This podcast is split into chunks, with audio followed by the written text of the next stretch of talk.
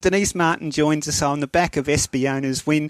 Denise, good morning. Congratulations. And we all knew she had the ability. Um, Chris Waller's a genius to find that key again with Espiona. Good morning, Denise. Morning, mate. It was interesting. I, I'm learning more about your childhood. Oh, exactly, Denise. That's why we like to get you on the show. I think Ray might have been a little bit of a villain. I'm blushing. Unlike the uh, howdy doody Oh, exterior we see now, there I think there might be something more to him, Denise. Oh, I think the mild-mannered, lovely um, Ray Thomas might have some history we don't know about. There. a couple of little time. skeletons We were in the closet. No, very, very quiet, boring life I've led. But um, Denise, it wasn't quiet and boring yesterday because um, she's always promised to do that, hasn't she, Espiona?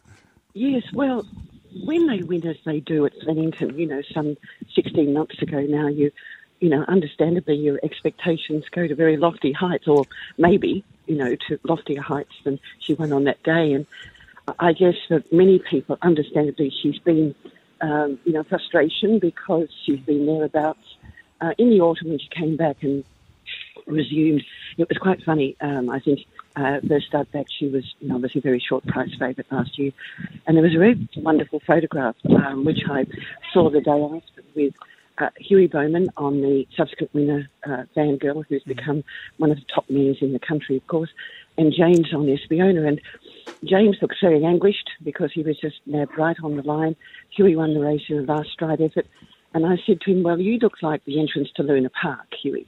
and I said, James looks very distressed. And he said, Maybe I said something. I said, I bet you did. it's going straight past it. You know, second in a group uh, two, and then she she was uh, uh, third in uh, a group one during that prep, and won uh, at her last start last autumn before she had a break.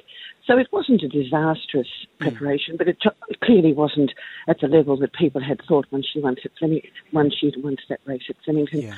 But it was in the in the spring when she was, you know, all out of sorts, and there wasn't anything of note uh, wrong with her at all. But it was just, you know, throughout last year, as we all know, we were plagued with very wet tracks for a lot of the year, very heavy tracks, and she's clearly better a better mare on, you know, on firm surfaces. So it was really pleasing yesterday. Chris is just a master. He took her back to Melbourne to give her the confidence. There've been lots of cries for her to return to Melbourne because clearly that's where you know she um, that's where produced her best performance. And so when she won the other day, two weeks ago in the mannerism, I think it was a relief for all of us. And I think a few of us thought she'd be very competitive yesterday, but great placement with Chris, uh, 51 kilos, and Michael Dee, who's just riding like nobody we've seen for a while. Um, and it was just a, a really special day. We were elated, clearly. Yeah, yeah, she's she's a very very good mare. She's not in the Doncaster, Denise, but you have got so many options going through the rest of the autumn. And if we do get that dry autumn, she's like a lot of horses. She's crying out for these firm tracks, and her, her form's sort of turned around. I guess a race like the Queen of the Turf Stakes over the Randwick Mile for fillies and mares at set weights would be an obvious target now. I think so, yes. That seems uh, pretty much on the radar. Um, you know, I'd be delighted to go there, and uh, we've won that race with Fox Bay before. So uh, it seems to sit well into the program with Espiona, and I would imagine that's be the next target. Now, Denise, while we've been talking to you, we've got a couple of text messages coming in about Ray. Oh, and I want to read this one to you. It says, this is from Fitzy. He says, Good Lord, what did Ray's hair look like back in the 80s? It would have been an afro. Actually, you know what? Short back and sides. Really? When everyone else had long hair. 'Cause I, I was in the Air Force back then, Denise, so Denise, we know Ray's hair is perfect. Oh, unbelievable! I mean, it's the uh, it's the hairstyle to which many aspire. I'm sure. but uh, as I said, you know, when I was listening to some of the earlier exploits there, I thought, is that so? Oh. And you put those things in your memory bank for another time, don't you? Denise, you should see some of the SMSs that have come in, which we cannot read on on here. But we'll we'll move on. Dino. Denise, how important was that Group 1 win up for Espiona? Oh, I think it was extremely important.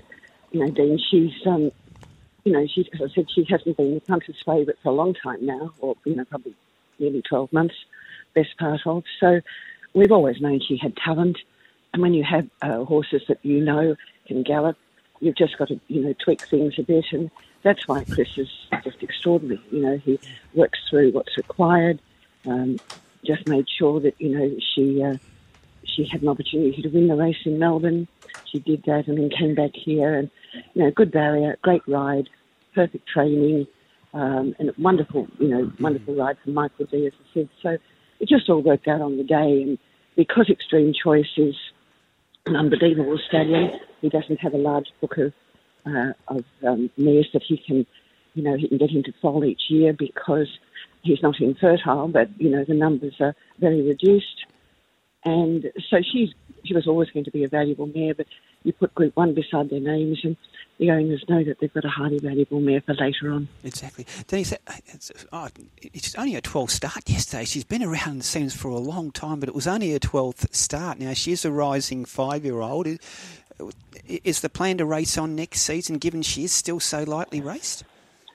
I think the idea is always with the mares to keep them going if they're going well. Yeah. Um, perfect example was Invincibella uh, when she won her Magic Millions million dollar race for a second time as a six year old.